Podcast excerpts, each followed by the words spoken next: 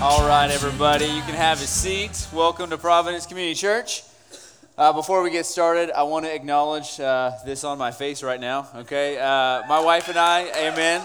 Uh, my wife and I are adopting from India, and so we did a fundraiser uh, yesterday, and if we raised enough money, I was going to do this, and so I did. So uh, it's a celebration and a win for us, all right? But either way, try to focus, okay? It's good to have you guys here. Um, and uh, here at Providence, we are a people um, that are formed around a single and compelling vision, and that is to make the gospel of Jesus unignorable in our city. Uh, so to that end, every single Sunday, we open up our Bibles because we believe this word contains everything that we need to know, worship, and obey Jesus Christ. Amen. Amen. So we've been in a sermon series called Kingdom and King. Uh, we've been walking through the Sermon on the Mount preached by Jesus in Matthew's uh, 5 through 7. Uh, and so, if you want to turn to Matthew 7 with me, starting uh, in verse 12. So, Matthew chapter 7, verse 12, that's where our text is going to be found. Uh, if you don't have a Bible with you this morning, we do have some in the seat pockets in front of you in some of the rows there. Uh, you can also grab that one and turn to page 812, is where our text is going to be.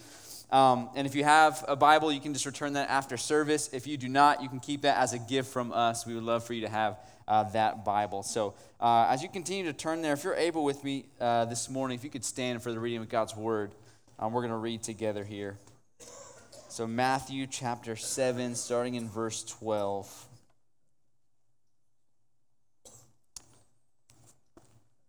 Okay, hear the word of the Lord. So, whatever you wish that others would do to you, do also to them, for this is the law and the prophets. Enter by the narrow gate. For the gate is wide and the way is easy that leads to destruction, and those who enter by it are many. For the gate is narrow and the way is hard that leads to life, and those who find it are few. This is the word of the Lord. You may be seated.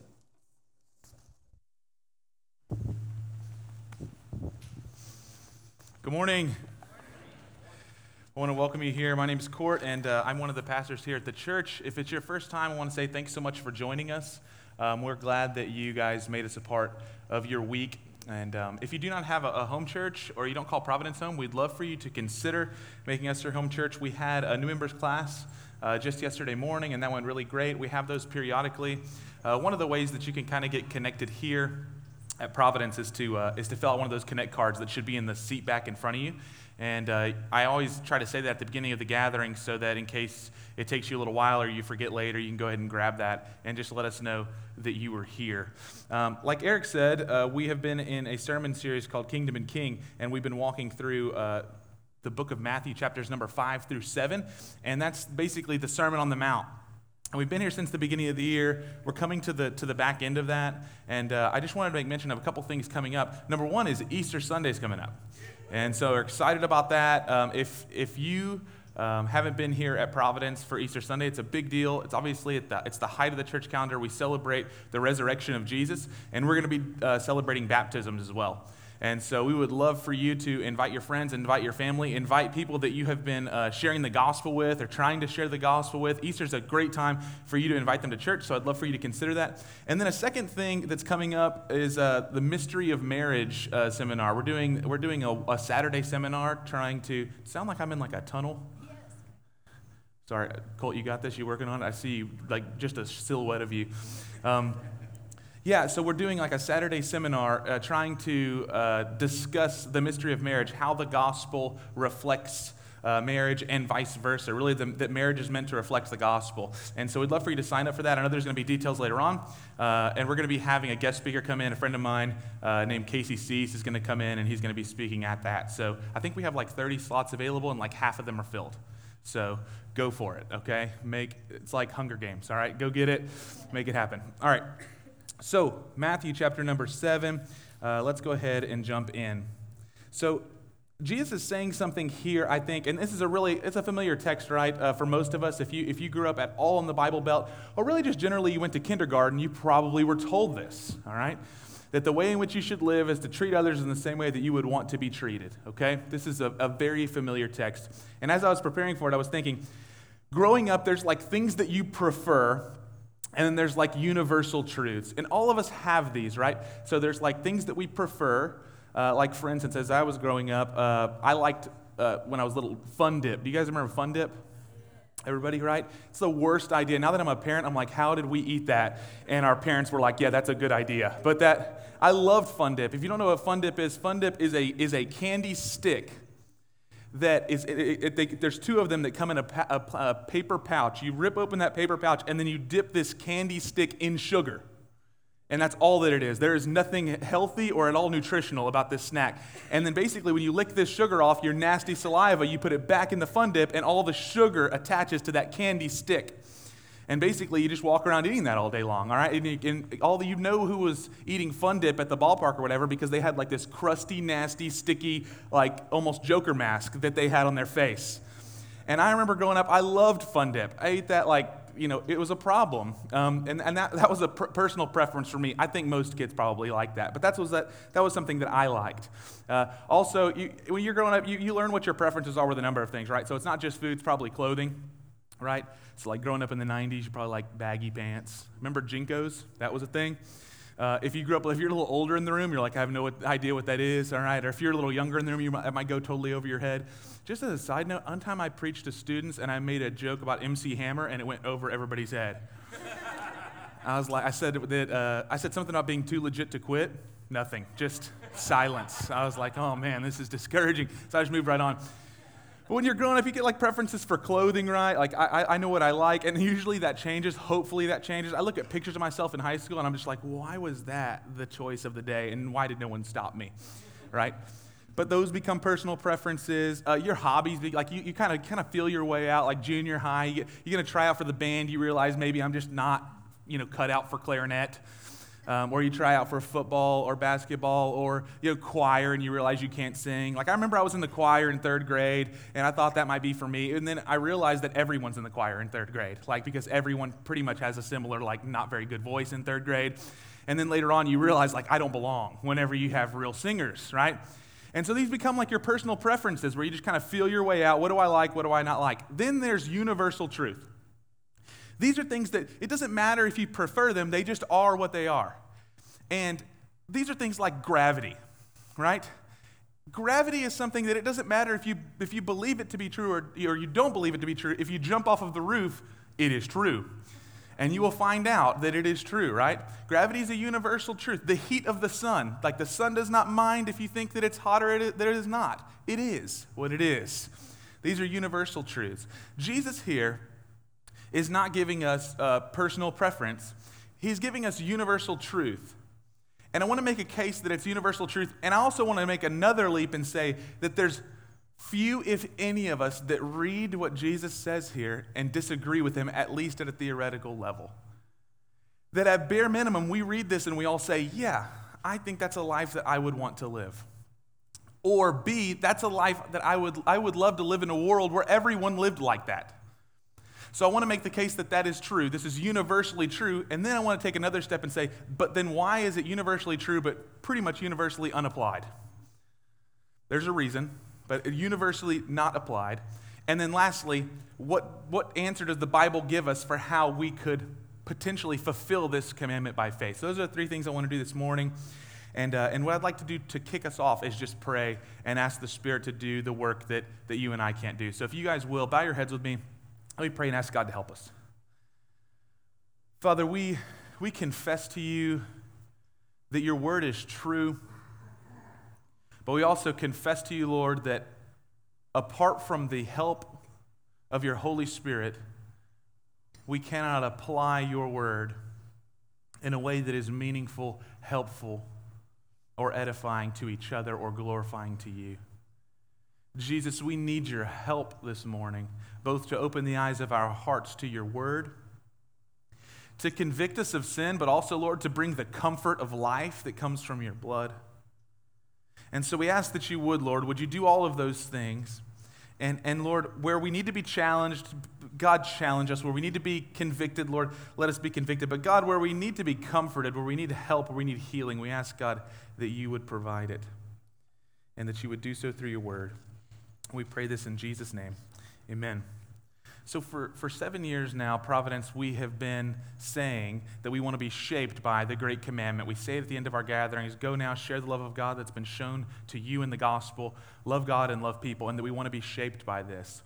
that Matthew chapter 22, Jesus gives us and says that the, the whole law and the prophets can be summed up in those two things. Well, here, this text is a mirror to that, where Jesus says that if we were to do unto others as he would have them do unto us, that in that is the law and the prophets. He's giving great commentary here on what it means to love our neighbor. Now, what I want to do is define this a little more deeply because I think there's some things here that are different from what we learned in kindergarten that are a little bit different from maybe uh, if you've seen you know poster boards like i remember i think i was on a subway in new york city and i saw a, a, poster board that pretty much had this scripture on it you know just kind of on the side of the wall. And, and i think that there is a difference between what jesus is saying here and, and, and conventional wisdom and knowledge. And i want to kind of define more what jesus is saying as he talks about our love. So three major things that we see in this text that are maybe different than what you grew up hearing. Number one this command is not reactive but proactive this command is not reactive, but it's proactive. Jesus says, Do unto others, not don't do unto others. So Jesus isn't saying that we shouldn't do bad.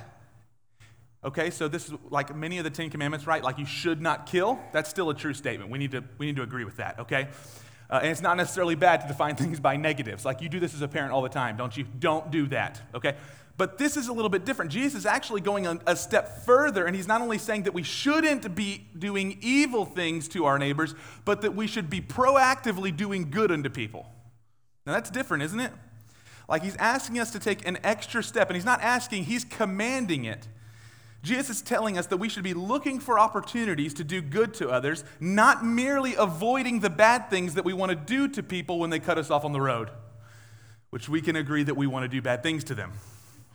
Okay, it's already been conjured in your heart, all right? And we already talked about this. Like anger started in the heart when you got cut off, all right? You didn't have to kill them for you to be angry at them, all right? And Jesus is saying that we need to be proactively looking for opportunities to do this kind of good, and that this has always been the heart of God. That when you look back at the Old Testament, you'll see that God is inviting us into life through walking in his goodness in a broken and fallen world around us. That's what he was doing with the children of Israel in the Old Testament. And now Jesus is coming in and saying, we need to be those kind of people. So pull yourself into the Sermon on the Mount again. King Jesus is saying, citizens of my kingdom actively look to do good to people. They don't only try not to do bad to people. Make sense? Like we're defining ourselves not only by what we don't do, but by what God is calling us to do proactively. Number two, this command is abundant. This command is abundant. Whatever you would have someone do unto you, not the few things that you've decided that you're good at, right? So he, Jesus didn't say we should cherry pick a few things that we like when people do these things for or to us, and then we're just going to focus on those things. No, Jesus says anything, whatever that you would love to be done to or for you, you should be proactively looking to do that for and to other people. Well, that's even wider, even broader, right? Jesus is saying here that living under his kingdom reign and rule looks like a body of people that are constantly looking for opportunities to use their times, their talent, and their treasures to do the same kind of good to others that they would truly desire in their soul for themselves. And that includes a litany, a long list of things that we cannot put a number on. That every day you're going to be faced with new opportunities to do good to people in unique ways. And Jesus is saying that we should not sit back and wait until someone does good to us, but that we should actively seek that for them. And then lastly, this command is all inclusive. This command is all inclusive. So Jesus says here, whatever that you would have others do to you, you should do for them. He doesn't say that we should only do these things to our friends. He uses the junk drawer term others. So he doesn't just say friends and family, right? And, and that's kind of, kind of more of a tribal, maybe more familiar to us, right? It's more familiar to us to say, like, I grew up and my, my father told my brother and I that we're, you know, blood is thicker than water. You always take up for your brother. Anybody else grow, grow up in a family like that? That was my family. And so because of that, it led to a lot of unhealthy things. My brother was six years older than me, and my brother had to take me everywhere he went. That was my dad's rule. So the first time I ever attended a high school party, I was 10. That is no joke, okay? And I can go on and on. I won't because we're being podcasted. The things that I saw at a very young age were because my dad's rules were you take Kort with you. And my brother would be like, why do I have to take? Because he's your brother. So I get drug along, you know, and I, learned like I, am everything that I learned to be preferences for me are about a, a generation earlier because of my brother.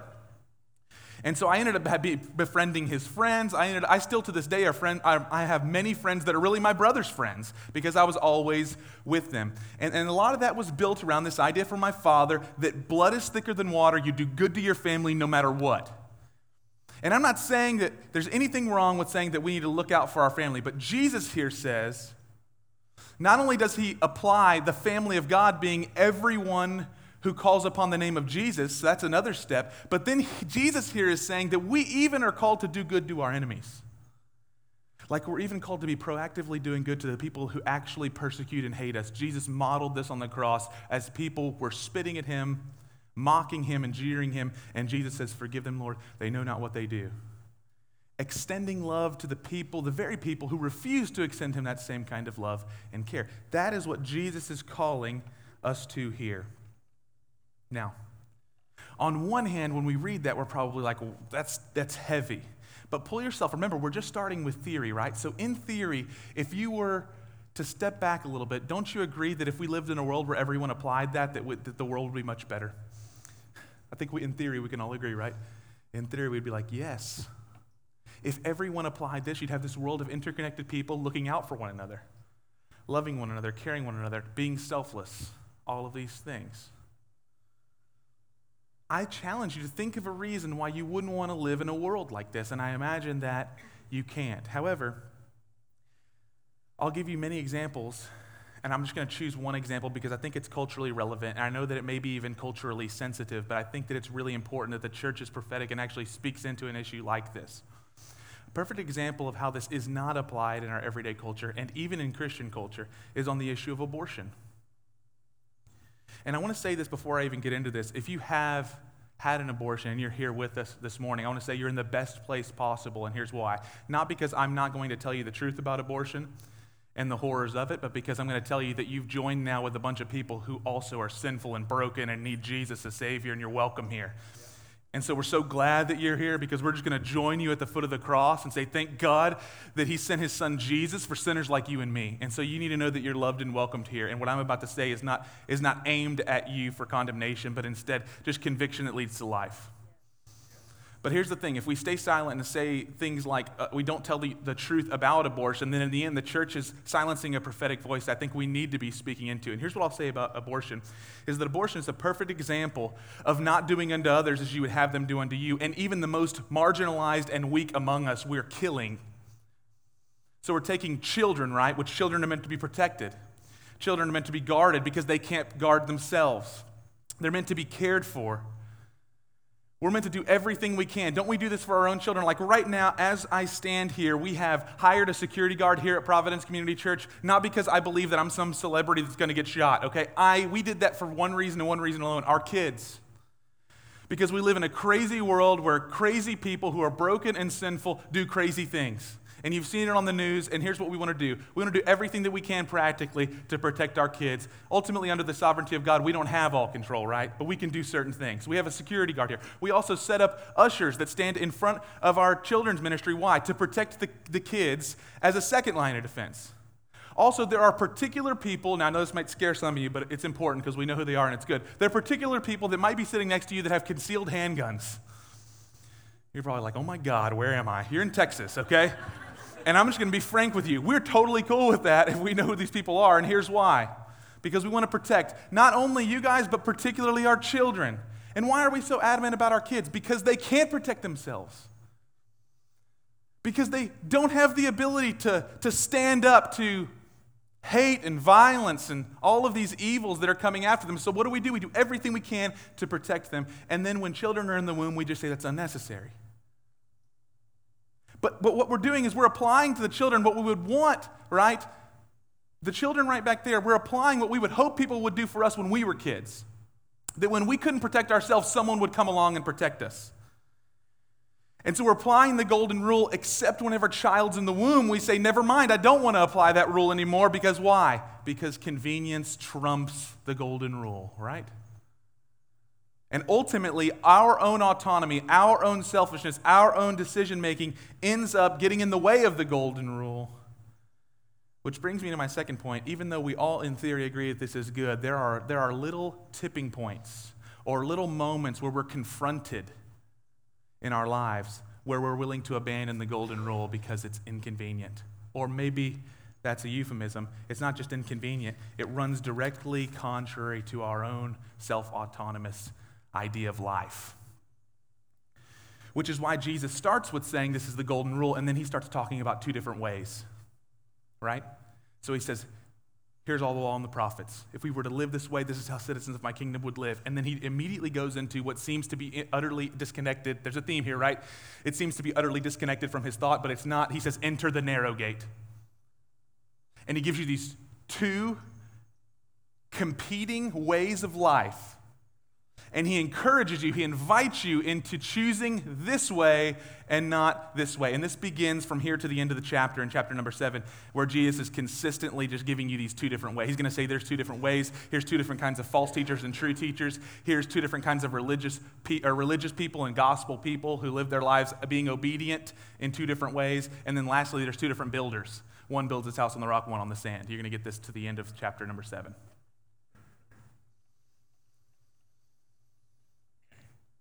So Jesus says this He says, Listen, enter through the narrow gate because the way is easy and the gate is wide that leads to destruction. But if you enter through the narrow gate, the way is going to be difficult. He doesn't say that the way of the Christian or the way of the citizen of the kingdom is going to be generally hard. He says it's going to be particularly hard because you're a Christian. And I think this is important. Listen and hear me on this. Life is hard because we live in a fallen world, and it's generally hard. It's generally hard on every single human being. If you take breath in your lungs, it's going to be difficult for you. And, and Jesus makes this abundantly clear. He's saying here that if you try to walk in the narrow way or through the narrow gate on the difficult path that follows Jesus, it's going to be particularly harder for you because of a few factors. Here's a few of those factors. Number one, because the very world system that we live in works against that narrow way, right? Because of the sinful fallen world we live in. So it's going to be difficult. Number two, there are spiritual forces of darkness that hate you, hate your soul, and all those things are true. Number three, when you try, check this out, this might resonate with you. When you try to apply, let's say, the golden rule, and then you live in a world that doesn't apply the golden rule, what's your first inclination? I'm done with this, right? I'm going to try to proactively do good to someone, and what are they going to proactively do? Look out for themselves. So at some point, the older that you get, the more common it is for people to throw in the towel and say, I'm not going to keep spinning my wheels doing something that no one in the world is actually reciprocating. Anybody ever been there or felt that way? Many of us, we self righteously say this in our own marriages, right? It's like, I'm not going to keep loving him if he doesn't love me. At least not the way I want to be loved, right? And this is a few factors that make it difficult to follow Jesus. But here's what I want to say Jesus is going to teach us here that the number one factor that makes it hard to follow Christ and makes it more difficult than the generally difficult way of the world is that our own sin is in the way. Our own sin gets in the way of following the way of Jesus, and that is the greatest obstacle that we have. To use an analogy, um, just got back. My, my wife and I, t- I took like a couple of days. My wife was there for, for a full week, but uh, uh, ski trip, spring break ski trip. Anybody ever been skiing? All right, it's terrible. Um, the worst. All right, anyway, skiing is a perfect example. In one way, uh, let's, let's use the idea of skiing if you're not talented, let's say sledding. If you're sledding, there's a possibility that you will fall because the mountain itself is treacherous, right? You could fall off of your sled or your tube or whatever just because you hit a rock that's in the middle of the mountain, and that, that's very plausible. But for the most part, gravity itself and the very flow of the mountain is just bringing you down, and all you do is sit. And this is what it means to live our lives completely autonomous apart from God. Everything is going downhill, and you don't really have to do much. Here's the thing you might fall off just because the very world you live in is treacherous and it might hurt, but overwhelmingly, you don't have to do a lot of work to slide completely down. And Jesus says the only bad news is that when you get to the bottom of the mountain, destruction's waiting. So it's like fun, and the wind's going by your hair, and you're like, oh, we're having a great time, and you're headed to death. That's what Jesus says. He says it's easy The path is wide. There's no one stopping you. There's no you know, signs. There's no officers on the way saying, don't do this, go up to the top. Nothing. It's just a clear path all the way down. And even if you tumble, people will help you right back onto the tube and you'll end up down at the bottom. And then Jesus gives the opposite way. He says, following me is like mountain climbing. Anybody done that? I took a group of interns, like I think five or six years, oh, longer than that, 10 years. Oh my gosh. Group of guys up into the mountains, and we did climbing. You get like climbing shoes. And I remember uh, a lot of them, no, no training, okay, no planning, no preparation. It's two degrees and we went to Estes Park in Colorado, and we began like doing this climb, and we're, we're, climbing. I remember looking back, and you get this like immediately these two groups form. Eric Ripley was with me, so you guys see Eric, pretty fit. The mustache needs to go, but he's pretty fit. He's leading a group, you know, uh, up here, and then we got the laggards behind that are just screaming at us! You and then you see him. Like we, we ended up getting up to the top of this mountain. I look down, and there's a whole other group of schlubs that have just decided to wait on us down there. They're laying there. We get up to the top of the mountain. I pull off, I pull up the uh, out my bag. I'm thirsty, right? So I pull out my water bottle. Well, guess what I didn't think of? You're in two degrees. So it's just ice. I'm like, oh man, I'm thirsty. This is bad. You know, like trying to warm it, you know, like you're doing some like makeshift caveman stuff to try to get this stuff to melt. All right? And then I'm like, okay, fine, well, I'll just eat. You know, I need some sort of sustenance. So I reach into my bag, pull out my peanut butter and, you know, jelly sandwich. Where, like, guess what's frozen also? The jelly. Just hard as a rock. All right? It's like my freezer or worse. And so we're up at the top of this mountain, and I'm just like, we did not prepare for this. This is terrible. And then I pull off my beanie, I touch my hair, my hair's frozen, sweat frozen to my head. Everybody's heads are steaming. Jesus says that's the walk in the way of Christ. This uphill, arduous battle you didn't prepare for, you don't have the tools for it, you show up and you're like, why did I start doing this? He said, That's the way. Now, here's the thing the only thing Jesus tells us that is encouraging here is this one leads to destruction and one leads to life. That's the only encouragement he gives. He doesn't say, Don't worry, it's going to be easier. Don't worry, I'm going to you know, swoop in all the time on a cape. He just says, Tough, arduous leads to life. Easy, wind blowing in your hair leads to destruction. And yet, he, he, he gives us this analogy right on the heels of telling us about loving our neighbor. So I want to return to that and say, why are these two thoughts connected? Okay.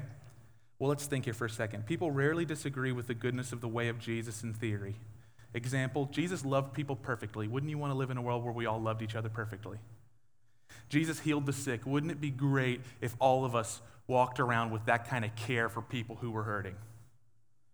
Jesus valued and cared for the marginalized, the oppressed, the poor. Look at Jesus' ministry. He spent time with people. He was not trying to build his influential followers on Twitter. He was actually spending most time with people that no one knew. He cared for the least of these. Jesus had a deep spiritual life that was connected with God the Father in a way that we have never experienced. Wouldn't it be great if we lived in a world like that, if that was true of us, right? Jesus did not live a life craving approval from people. In fact, Jesus said to the Pharisees, You I, no one can trust your word because you get approval and glory from people, but I only get my glory from the Father, so you can trust that what I tell you is true. Jesus always was fair. He was always honest. He was always humble. He was always gentle. He was always honorable in every way. He cared about his family and friends. Jesus' life was perfect. He loved and prayed for even his enemies. He gave his life for those who hated him. This is Jesus' way, and then he encourages us to say, and we are called to live in this way.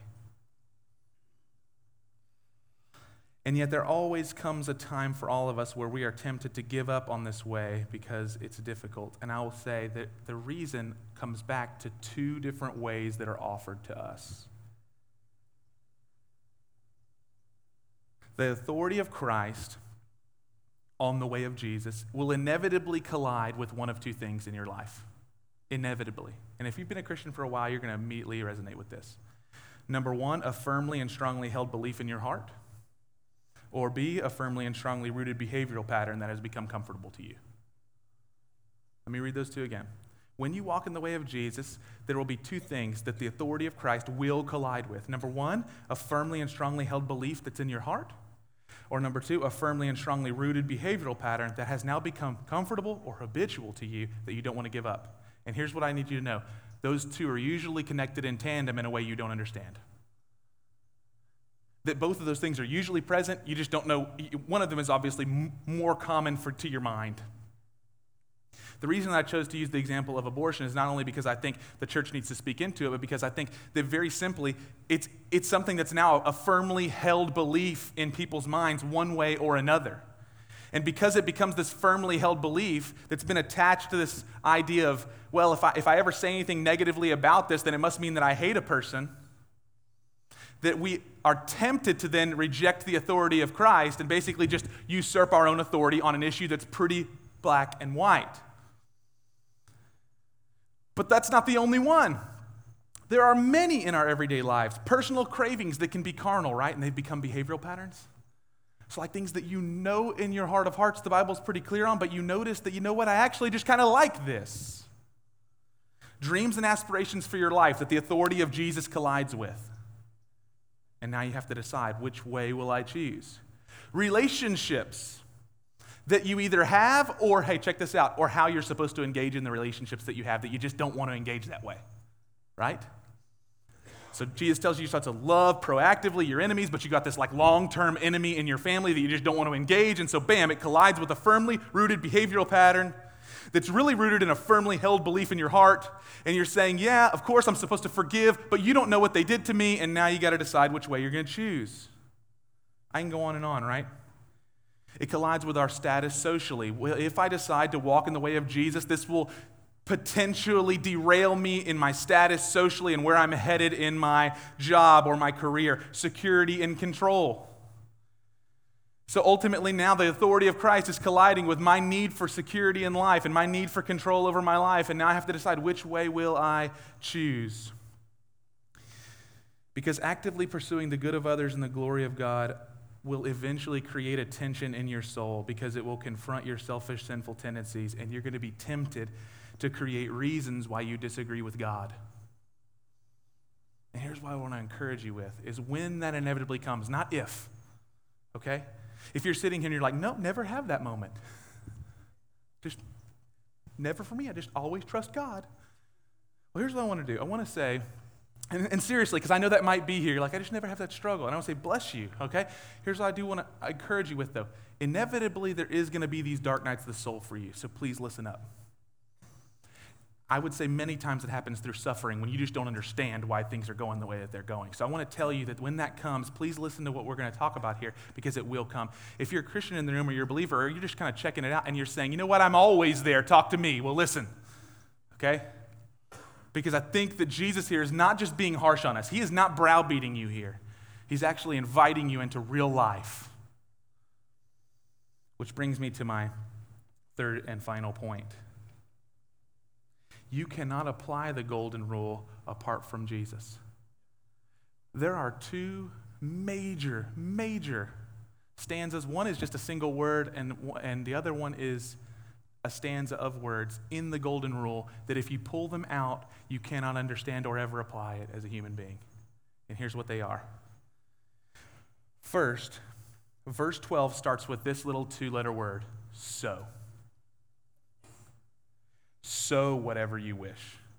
Now, so is giving us an indication that what Jesus is commanding or his imperative is built upon something that he just said previously, which is a truth that's supposed to give power to do it.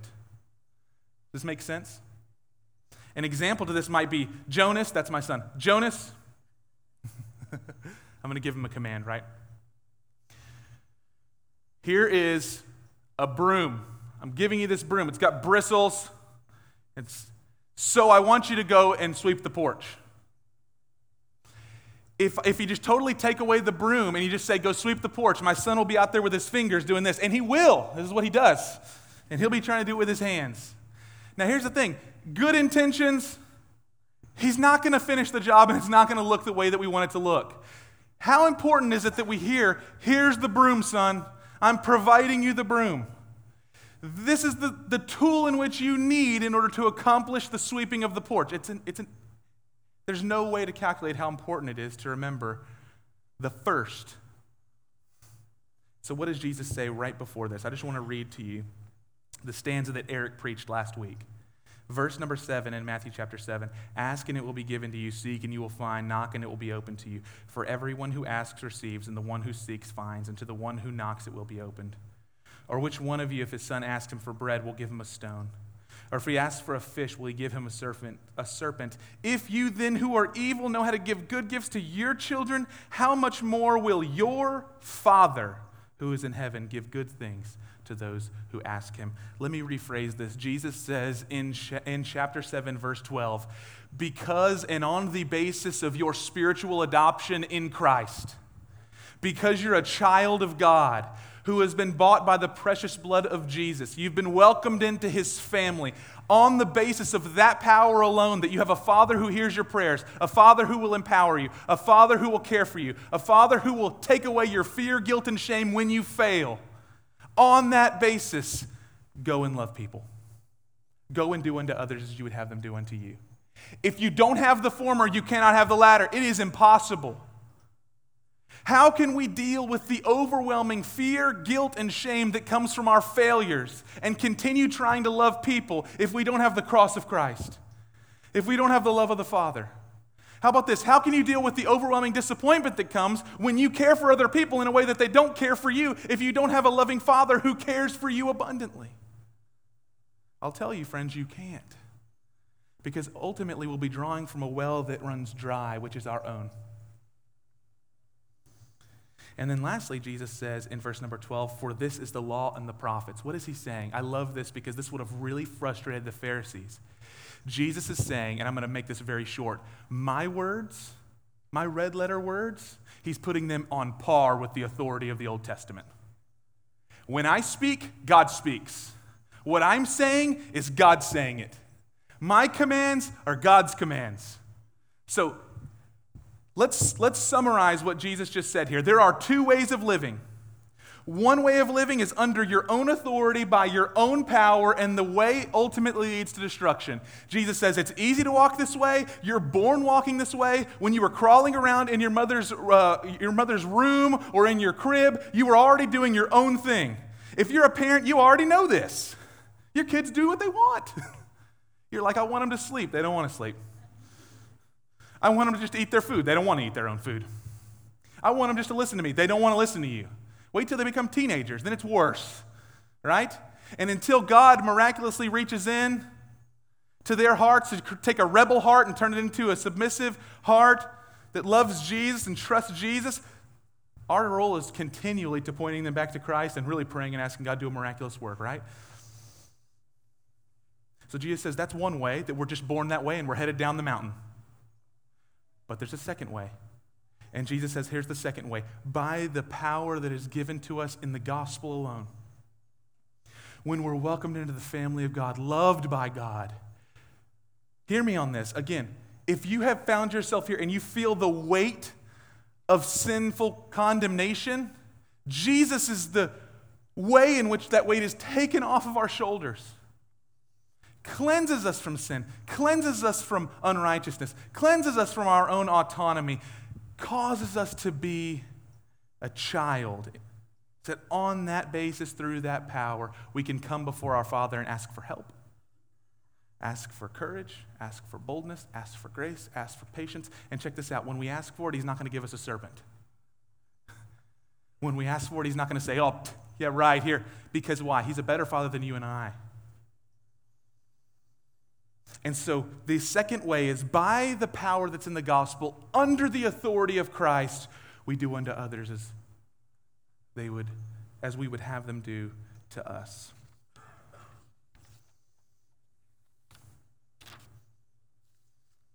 Tim Keller has a, a, couple of quotes on this that I wanted to read that I found really helpful when I was thinking of this. The first one says this This is the humbling truth that lies at the heart of Christianity. We love to be our own saviors. Our hearts love to manufacture glory for themselves. So we find messages of self salvation extremely attractive. Listen to this clearly. Whether they're religious, keep these rules and you earn eternal blessing, or whether they're secular, grab a hold of these things and you'll experience blessings now. So I love what he's saying here. Tim Keller's saying, listen, religion, irreligion, really of the same fold. Said ultimately it's a self salvation technique, and that's where we're kind of bent towards. But watch what he goes on to say.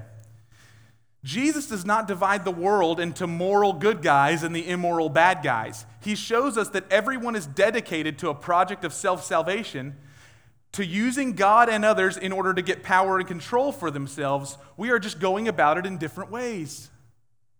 So when Jesus talks about the two different ways here, he's not saying good guys and bad guys. He's saying those who have been rescued by the grace of God, by faith alone, through grace alone, in Christ alone, and then the rest of the world who, in a myriad of different ways, creates a ton of different devices. And we all do this. It's all of our bins. And even when we're going on this way, there's a temptation for us just to jump on the tube and go down with everybody else. And then God, in His grace, rips us back and sends us back up the mountain again.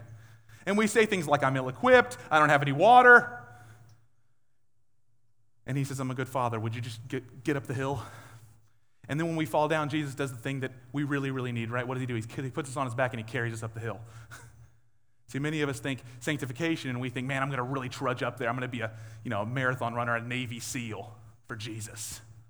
Most of the time, we're like, you know, quadriplegics for Jesus. He just carries us up, right? That's for real. We can't do anything. Like Mephibosheth of the Old Testament, that's us.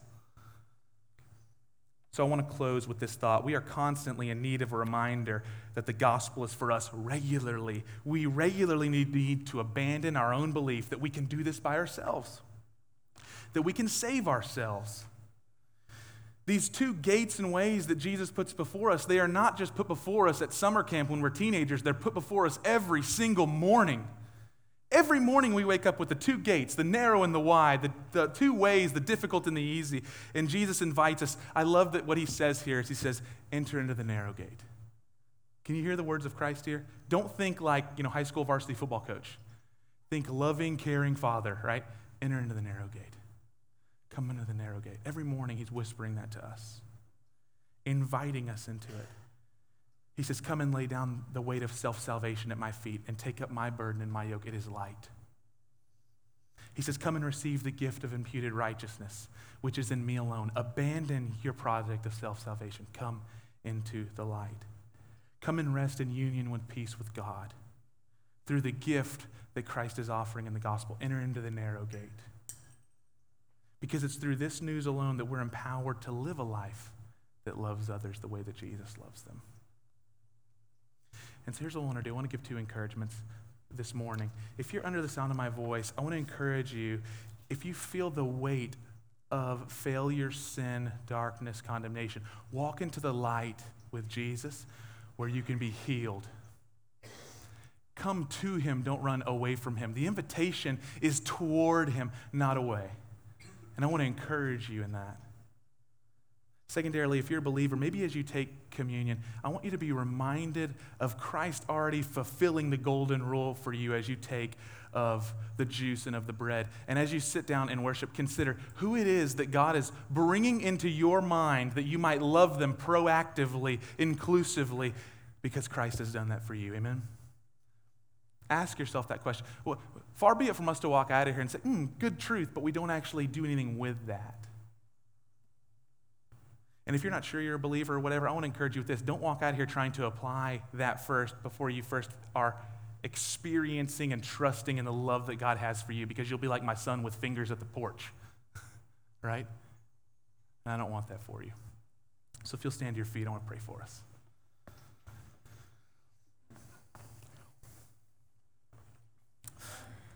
Father, first I just want to confess to you, I often am like my son, not taking the broom and trying to sweep up a porch.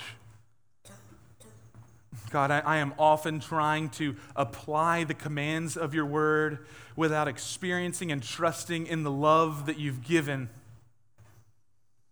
Forgive me, God, when I try to retake up my self salvation project. Holy Spirit, would you now come and would you relieve us from our striving? Would you relieve us from us trying to define our lives autonomously? Relieve us, God.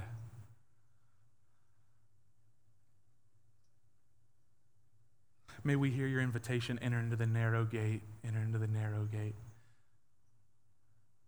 Not like a PE coach, angry